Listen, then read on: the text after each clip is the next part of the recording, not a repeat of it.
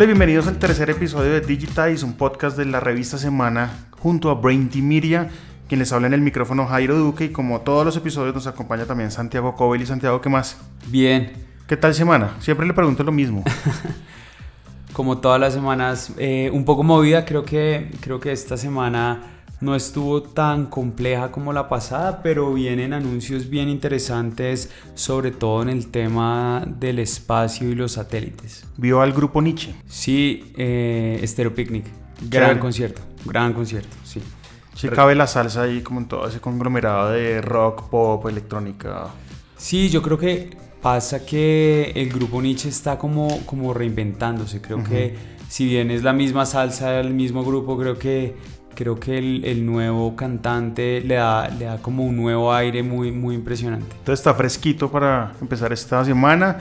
Eh, antes de comenzar, sí quiero pues agradecer a todas las personas que de algún u otro modo se han comunicado con nosotros a través de redes sociales, teléfono, etcétera, porque hemos recibido comentarios muy bonitos y comentarios que eh, nos dicen una y otra vez como lo que están haciendo está chévere, les gusta y pues vamos a seguir haciéndolo. Sigan ustedes también tratándose de comunicar con nosotros a través de nuestras redes sociales, contándonos qué tal les parece este podcast Digitize, que todas las semanas nos estamos reuniendo con Santiago a discutir cinco noticias, las cinco noticias que a nosotros nos parece son las más importantes de la semana. Esto pues es un trabajo de toda la semana de recopilación de información, es un trabajo juicioso y todo este trabajo se plasma en este podcast y en un mail, Santiago, que usted mismo se, se, se, se sienta a elaborar.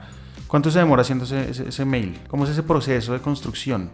Bueno, es todo, todo lo que dice, es un poco toda una semana de investigación como de de todo un equipo y, tratar de seleccionar qué es lo más profundo y relevante de lo que está pasando en el ecosistema tecnológico. Entonces es, digamos, hacerlo serán 3, 4 horas, digamos, pero, pero es una semana entera de investigación y de ver el 100% de, de, la información que hay en el mundo tecnológico. Para las personas que están escuchando este podcast y son nuevas, este mail lo pueden recibir a través de una suscripción eh, entrando a un dominio, una página web que es digitize.news. Digitize.news. Ese link pues está en las notas del podcast y ya pueden encontrarnos, Santiago, esta es una nueva plataforma en donde no habíamos llegado aún, pero ya en tercer episodio aterrizamos en Apple Podcast.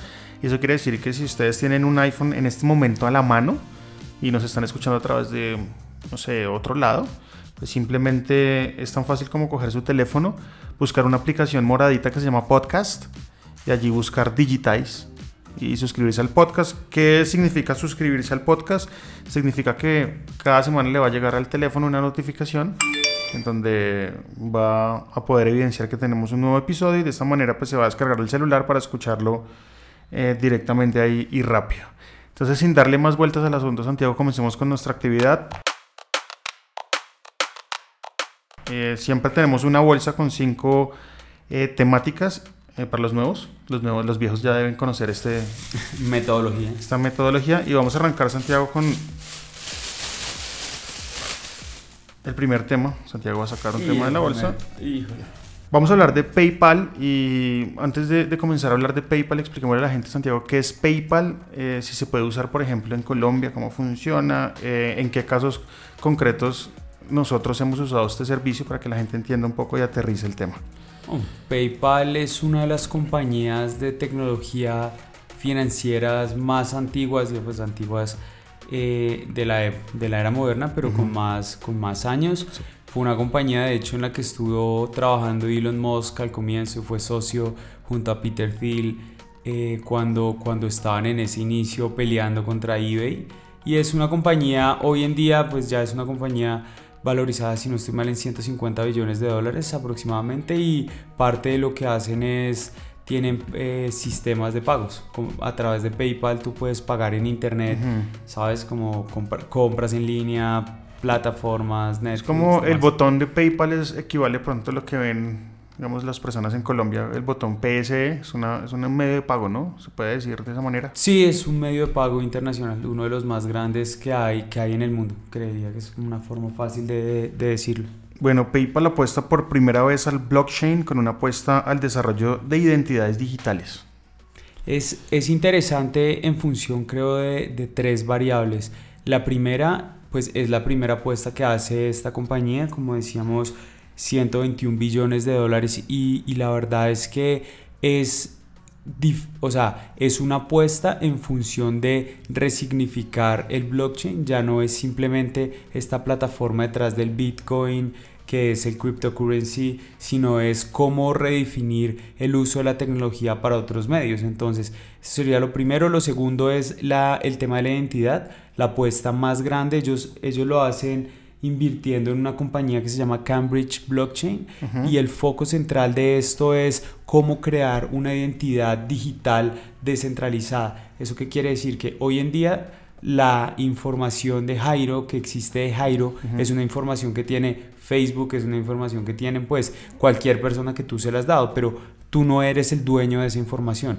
O sea, ahora como que las plataformas te dan acceso y puedes ver qué tienes, pero realmente tú no la controlas. Entonces ya pensando un poco en lo que será el futuro financiero, la banca y todo esto, es cómo creas tú un perfil, ¿cierto? En, un sistema seguro y súper encriptado, como para no, no enredar a la gente con lo que es la tecnología del blockchain. Es una tecnología donde tú vas a tener un control 100% de tu información y al tenerla tú vas a decir a quién se la das y a quién no se la das y a quién le cobras y quién no por eso. Entonces creo que es, es una, una apuesta muy interesante que hace una de las grandes compañías de pagos para crear una infraestructura por fuera de lo que son las infraestructuras tradicionales y con una clara, digamos que visión de cómo realmente desarrollar o generar un cambio en lo que será la relación de los datos, la gente y sobre todo pues la plata.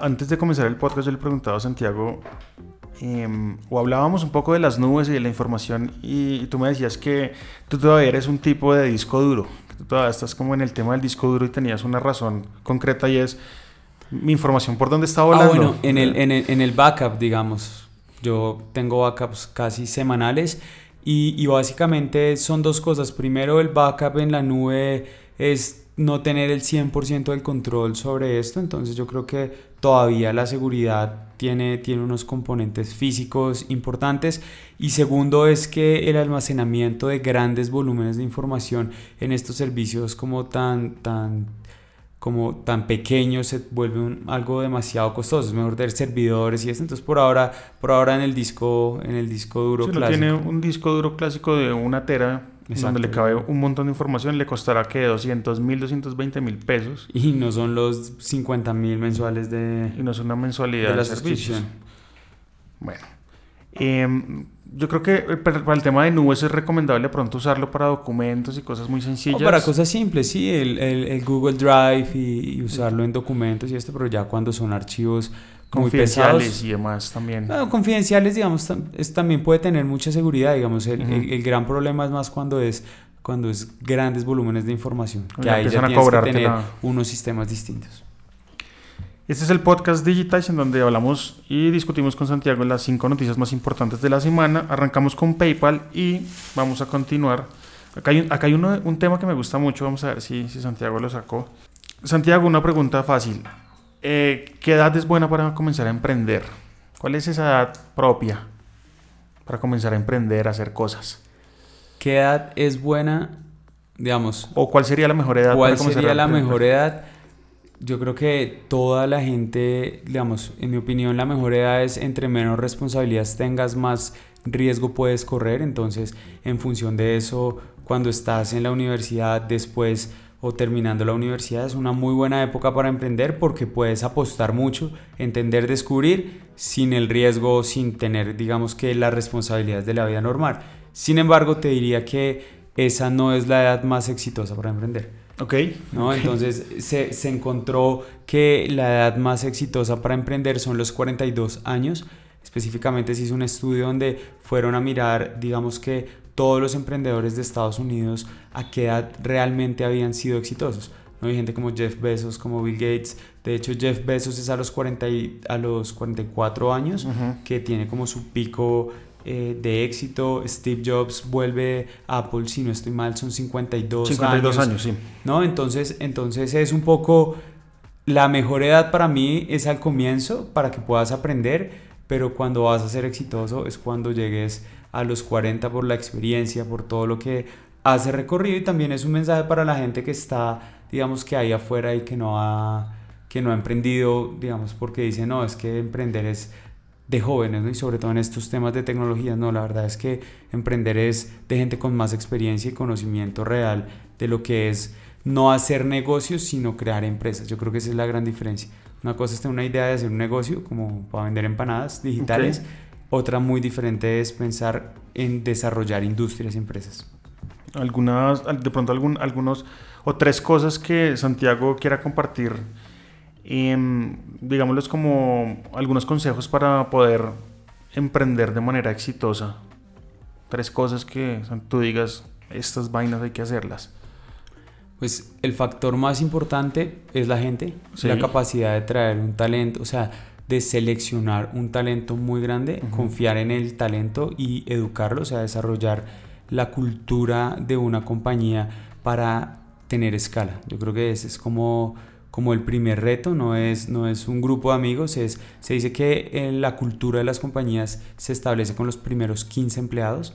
Entonces, digamos, el, el reto más grande cuando se piensa una compañía para ser, digamos que una compañía exponencial, Vamos, el factor clave está en la gente al comienzo y cómo seleccionarla. Uno, dos, podría decir que todo el tema financiero creo que es uno de los aprendizajes más lentos, más costosos, todo lo que tiene que ver desde impuestos, cosas tan simples como pagar impuestos, hasta la complejidad ya de rondas de financiación, no las series ahí, yo creo que ahí ese es un segundo tema muy importante y el tercero es la capacidad de cambiar de rumbo.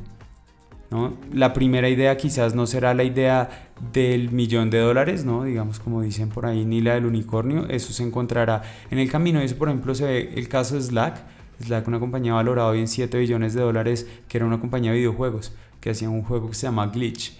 Y desarrollando este videojuego, el founder vio que los programadores habían creado como una plataforma para hablar entre ellos. Y dijo, ok, este es el negocio y cambió el 180, en 180 grados el 100% del foco del negocio. Entonces yo creo que también es, esa capacidad y esa agilidad de cambio. Ese, ese, tercer punto me parece el más difícil, ¿no? Porque uno a veces se enamora de lo que está haciendo y uno por terco o por lo que sea dice, no, pero es que esto, esto es, esto es, esto es, esto es. Exacto. Hasta que no fue.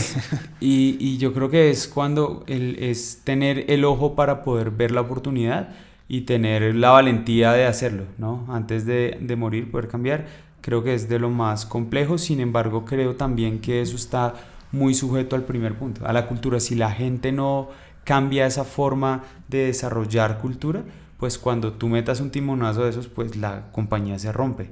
¿no? Entonces también tiene, o sea, no es solo la capacidad de dar ese paso, es la capacidad que la cultura y la compañía sean capaces también de dar. Tres puntos interesantes para que tengan en cuenta si están en el punto preciso para emprender, crear cosas nuevas. Vamos con el tercer tema y este tiene que ver con Amazon, porque Amazon busca llevar Internet de alta velocidad a cada rincón del mundo a través de su propia red de satélites, Santiago. Esto ya suena medio loco, ya medio el futuro, el futuro está aquí. Yo creo que es, es la apuesta más grande de la nueva industrialización, podría decirlo uno, ¿no? Si lo, si lo piensas durante todos los desarrollos, digamos que sociales y, y, y las grandes revoluciones, la agricultura, la industrialización, siempre hubo como unos factores críticos de infraestructura. Entonces, en su tiempo fue, por ejemplo, el ferrocarril, ¿no? En la época de la industrialización, donde Rockefeller, por ejemplo, fue, digamos que junto a Carnegie, uno de los grandes promotores de esto y se construyeron estos grandes, grandes, digamos que sistemas e infraestructuras propietarios de unas personas. En su momento también fue la luz quien, digamos, una vez se creó la luz, quien creaba la red del sistema de distribución y hoy son, digamos que de los principales negocios que hay en, el mundo. Entonces, ¿cuál es el siguiente gran reto? El siguiente gran reto es el Internet. Y el Internet visto no desde estos cables interoceánicos, solo para que la gente lo sepa, hoy todos nos estamos conectando con cables que van de país a país por el océano.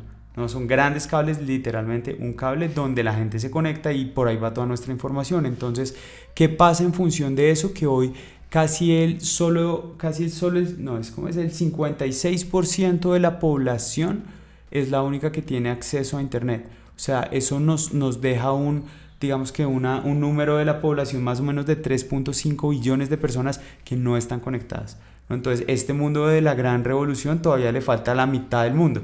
que esté conectado. Entonces, ¿qué, ¿cuál es esta gran apuesta de las compañías de tecnologías? ¿Quién va a ser el dueño del el ferrocarril del futuro? ¿no? Entonces, viéndolo un poco en función del, de lo que es el 5G, el IoT, que nuestro, nuestra nevera se conecte al supermercado y hable con él. Ese, ese gran mundo que viene en el futuro, esa promesa de la inteligencia artificial, los robots y demás, pasan por un lugar y ese lugar es el Internet. Entonces, ¿cuál es la gran apuesta de estas compañías de tecnología a la que Amazon se acaba de sumar? Es cómo crean una red y un sistema para darle Internet a todo el mundo gratis en cualquier lugar del mundo. O pues no gratis, seguramente todo tiene un costo en la vida y, se irá encontrando. Tu información personal y todo eso que se puede claro, ver ahí afectado. Hay, hay mil cosas. Entonces, Amazon lo que hace es digamos, una apuesta de 3.256 satélites puestos eh, en la estratosfera para conectar a la gente.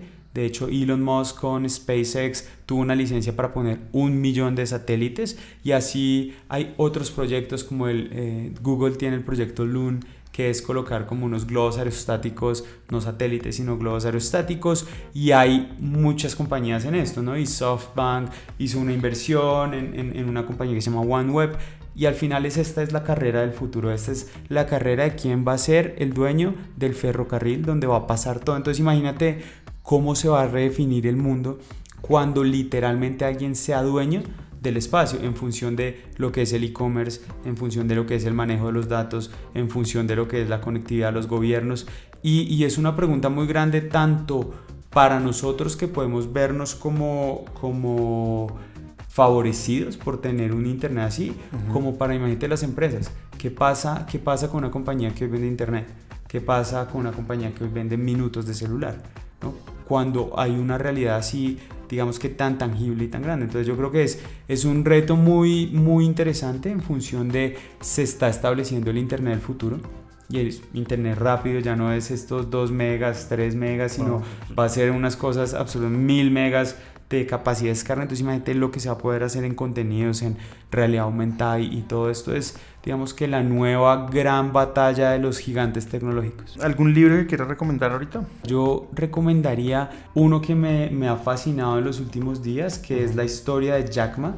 Todos saben que es el fundador de Alibaba, pues los que no saben es uno es el empresario chino más reconocido del mundo de la tecnología hoy en día y este se llama el libro se llama La casa que construyó eh, y es toda la historia de cómo una persona muy pobre de raíces, muy, muy digamos que digamos, no tenía muchos recursos económicos, profesor, termina construyendo el mayor imperio tecnológico de China que hoy en día es el gran retador para digamos que las empresas de tecnología que conocemos. Alibaba prácticamente que es como para resumir es como un Amazon no sé cómo, cómo definirlo. Ya es como un Amazon WhatsApp, o sea, es como una integración entre un Facebook y un Amazon.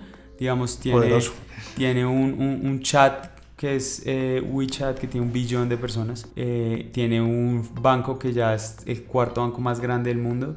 Tiene el e-commerce, que es Alibaba, que es el gran competidor de Amazon. Entonces es como una gran fusión de, de varias compañías de tecnología en una sola. Tiene una cosa interesante, es capaz de prestar en 30 segundos hasta 30 mil dólares. Quiere decir, podrías comprar un carro, llegas a tu WhatsApp, lo abres, dices quiero este carro, por menos de 100 millones de pesos, te lo aprueban y lo compras en 30 segundos. Ahí mismo. Eso es lo que está construyendo Jack. Bueno, y es un punto importante, ya lo hablábamos en el capítulo anterior, era la inmediatez, ¿no? El tema de los millennials. La inmediatez es algo clave en este momento. Es completamente relevante. Santiago, sigamos con nuestros temas. Nos quedan exactamente dos papeles. Santiago está que saca de a dos. ¿Por qué? ¿Qué pasa? ¿Qué pasa? ¿De qué hablo? Quiero hablar de todo ya.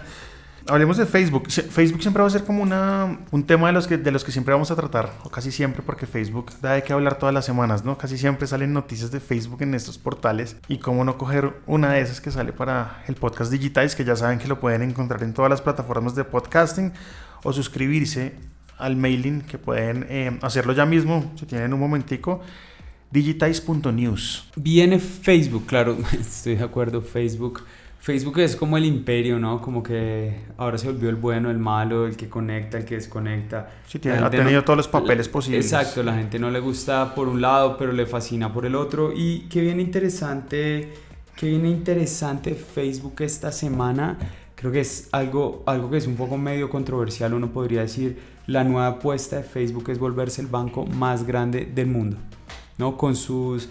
No, no tengo la cifra exacta de cuántos usuarios tiene, tiene Facebook hoy en día, pero si no estoy mal, con todas sus plataformas son 2.73 billones de personas y tienen en ese momento un proyecto en el que buscan crear una moneda para poder generar, digamos que un banco central en el cual la gente pueda depositar monedas, digamos que tradicionales para darle valor real y sobre eso crear un, un, banco donde tú vas literalmente a poder ir a comprar con tu WhatsApp. Yo creo que ellos están siguiendo mucho, de hecho coincidencialmente lo que hablábamos con Alibaba, es el, el, modelo de WeChat. Hoy en día en China ya nadie usa tarjetas de créditos, todo el mundo paga a través de, de su celular y es la nueva gran apuesta de Facebook en donde lo que quieren y lo que están buscando, de hecho se lanza ahorita, dicen que se lanza en el verano del 2019, que es ya, casi, ¿no? Se habla que en 3, 4 meses ya va a estar disponible, es poder crear un ecosistema propio de pagos financiero en el que a través de las plataformas de Facebook, que es WhatsApp, Instagram, Facebook, ¿no? Pueda la gente realmente hacer el 100% de los pagos. Entonces, ¿qué viene estratégico? Hay una noticia que seguramente tú escuchaste hace unos meses que Facebook quería integrar sus plataformas. Sí, que las quería unir las tres y la gente empezó a hablar del tema y polémico y la gente odió, ¿no? Entonces, ¿qué es lo que quieren integrar? Integrar el sistema de chat. ¿Para qué? Para que cuando el sistema de pagos que están creando salga, digamos que sea una única plataforma en la que tú puedes transar. Entonces ya vas, ya vas a poder comprar en Instagram en un segundo. Entras a Instagram, compras directamente y ahí, y ahí viene como una resignificación de lo que va a ser la industria financiera de este lado del mundo, porque la del lado del mundo de, del señor Jack Ma ya cambió. Ahora viene qué pasa cuando una persona, ¿cierto? Por ejemplo, solo en Colombia Facebook debe andar ya cerca de los 30 millones de usuarios en Colombia, es que el, el pico de conectividad ya puede pasar todo por ahí. ¿no? Y comienza a desarrollarse toda la tecnología, todos los sistemas para que te puedan prestar más, para perfilarte. Y, y, ahí la pregunta es, bueno, entonces, ¿cuál es el rol de un banco? ¿Cuál es el rol de las fintech? En Colombia hay más de 136 fintech que están tratando cada una por su camino desarrollar un sistema así. Entonces, ante, ante una eventual entrada de una compañía con los recursos, con los usuarios y con la capacidad de Facebook, viene un gran cuestionamiento de ok, ¿qué va a pasar con este ecosistema en función de, pues ellos ya tienen los usuarios, que es lo más costoso de adquirir? Y en China ya se vio cómo estas compañías pueden cooptar el mercado en un segundo. Te dije ahorita, un billón de usuarios tiene WeChat hoy en día transando directamente. Entonces esa es la gran apuesta de Facebook, que es tomarse el mundo que no se ha tomado WeChat para que estos dos grandes colosos en el futuro sean como los dos digamos que bancos más grandes que, que, pues, que tenga el mundo. Bueno, hay que tener en cuenta también que eh, Latinoamérica y sobre todo Colombia es un escenario o un estadio perfecto porque Facebook tiene los ojos encima de Latinoamérica hace tiempo, ¿no? Acá la gente usa redes sociales todo, todo el tiempo, ¿no? Todo momento, dentro de las cuales están las tres grandes que son Instagram, Facebook y por supuesto eh, la aplicación de mensajería WhatsApp. Sí, yo creo que esas son las más grandes. Twitter anda por ahí al lado, pero tiene muy poca gente digamos, tiene mucha capacidad de hacer ruido y tener influencia, pero tiene muy pocos usuarios. Yo creo que se concentra en, en Instagram y Facebook. Hoy en día eh, lo que son las redes sociales y WhatsApp pues es la principal aplicación en el mundo que no sea, digamos, como del sudeste asiático. pues, y de Asia, que es donde están. Ya hemos visto dos grandes marcas hablando de temas financieros, ¿no? Apple, lo hablamos en uno de los capítulos con el Apple Card Facebook, ¿falta alguna otra por ahí? Amazon, uno de estos días podemos hablar un poco de lo que está haciendo Amazon, patentes, sistemas, créditos, un poco lo que, lo que yo te diría ahí, esto es simplemente de, de una evolución natural. Entonces cuando, cuando tú tratas de pensar en lo que es el futuro de, digamos que el comercio, la interacción, que es donde pues realmente están los usuarios, tú ves que hay una tendencia natural en decirte, ok Jairo, yo te vendo libros Después de venderte libros, te vendo pañales, después te vendo comida y comienza a generarse como una evolución en, en, cosas que te estoy vendiendo. Una vez tú tienes eso, lo que realmente pasa es que yo digo, bueno, lo siguiente que quiero hacer es facilitarte la forma de pagar. Entonces te comienzo a dar formas diferentes, cada vez más digitalizadas, cada vez más digamos que no análogas, ¿no? cada vez más en el celular. Y después cuando ya tienes todo ese sistema, ¿yo qué más hago? Decirte, pues bueno, ahora te presto plata para qué? Para que me compres más. Entonces, esa evolución natural es la que ha hecho que estos grandes titanes de la industria comiencen a migrar hacia el ecosistema financiero, generando una gran disrupción y con un tema que es los bancos no pueden migrar de forma tan fácil hacia allá. O sea, tú hoy eres un banco, mañana ¿por qué vas a vender cosas? Entonces, ese, ese no, es, no es, es, como un cambio contraintuitivo, no es, no es algo natural del desarrollo y entonces ahora el sistema financiero pues está enfrentado a que sus grandes retadores no son los startups ni es la gente que está como tratando de generar disrupción en la industria, sino son estos grandes colosos que tienen capital, gente y pues muchas ganas de, de adueñarse de los ecosistemas masivamente, sobre todo por la pelea con China. Facebook tendrá la confianza suficiente por parte de los usuarios para entrar a este tema financiero, para que los usuarios empiecen a confiar en, en mente financiera con Facebook, porque ya hay de ahí para atrás muchas historias de datos personales, desconfianza, Facebook qué hace con mis datos. ¿Cómo, cómo es el tema? Creo que va a ser un poco complejo. yo, creo que, yo creo que es como qué tanta confianza tienes en Instagram. Ahí está, la gente sabe, o sea, quizás no sea Facebook la plataforma o WhatsApp.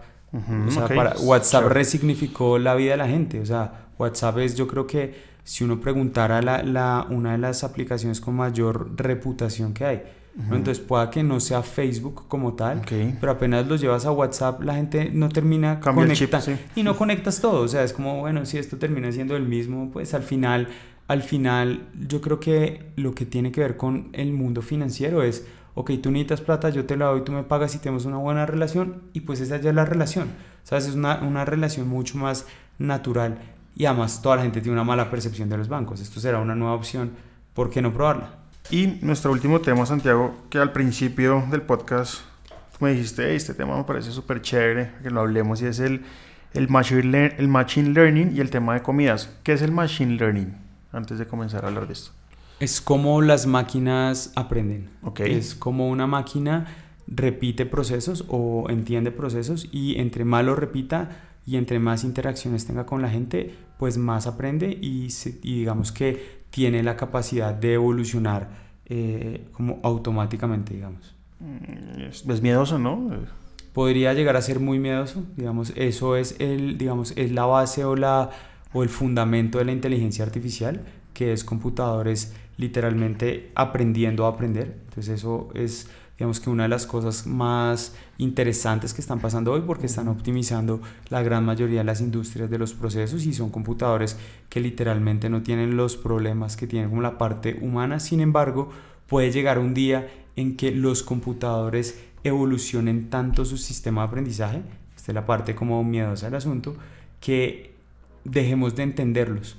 ¿no? Y Elon Musk lo dice y es, estos manes se van a volver tan inteligentes que un día no es, no es si nosotros vamos a ser capaces o no de controlarlos, es si nosotros vamos a ser capaces o no de entenderlos. Y cuando tú miras esa, ese cambio, por ejemplo, cuando miras el código hecho de un humano y el código hecho de una máquina, es absolutamente imposible de entender. Entonces es cuál es ese futuro cuando las máquinas sepan más.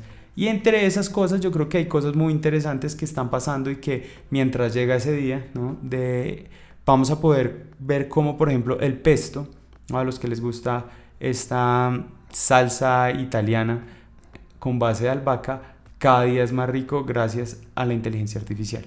¿Cómo, es eso? Esto es básicamente unos investigadores del MIT realizaron, realizaron un proceso bien interesante que fue ir a entender cuáles eran los patrones que hacían que el sabor se mejorara. Entonces, como te dije, en un ecosistema cerrado, lo que se hace es que tú pruebas muchas cosas y los computadores comienzan a entender cuáles son los patrones o las variables que hacen que algo pueda cambiar. Entonces, en este caso, lo que estaban tratando de analizar era qué hacía que una mata concentrara más sabor. Y realizaron cualquier cantidad de pruebas, porque la ventaja de usar computadores es que ellos trabajan de día y de noche, no tienen ningún tipo de límite, y lograron entender después de millones de horas que lo que hacía que la albahaca específicamente tuviese concentración de, de, mayor sabor era exponerla todo el día a cierto tipo de luz. Entonces cuando tú lograbas exponer 24 horas la albahaca a cierto tipo específico de luz, ella concentraba más el sabor y efectivamente cuando la sacabas pues es una albahaca que sabe mil veces más rico. Y eso lo entendió un computador, lo hizo súper rápido y eso es como, como ese futuro y eso le va a comenzar a aplicar pues a, a todas las cosas. El, futuro está, está, comprometido sobre todo por las máquinas, ¿no? Pero yo creo que no, no, no es de miedo, yo creo que es, obviamente hay que tener, tener cuidado y entender y sobre todo regular. Y eso es una de las grandes discusiones que hay en el mundo, es, bueno, cómo vamos a ponerle como unos parámetros de desarrollo para que esto no crezca sin control, pero en ese camino van a cambiar mucho. Por ejemplo, ya se entendió que eh, ya no vas a sufrir Alzheimer, por ejemplo. Entonces, en este mismo proceso del Machine Learning, que es una máquina viendo cosas, hizo un estudio durante siete años que revisó millones de escáneres de MRI. Y lo que encontró eh, fue el patrón que muestra cuando el cerebro va a comenzar a tener Alzheimer seis años atrás. Entonces, hoy en día es posible coger tu escáner, y ver si en seis años te va a dar. Entonces imagínate todo lo que puede hacer la medicina durante seis años antes eh, para, pues, para prevenir que te dé el Alzheimer. Entonces yo creo que si bien es un gran reto al que nos estamos enfrentando, en ese mismo camino pues la vida de la gente se va a mejorar un montón. Claro, y vemos dispositivos, eh, no sé, el Apple Watch de cuarta generación, por ejemplo, que ya puede, pues, puedes hacerte un electrocardiograma con un solo clic en el reloj.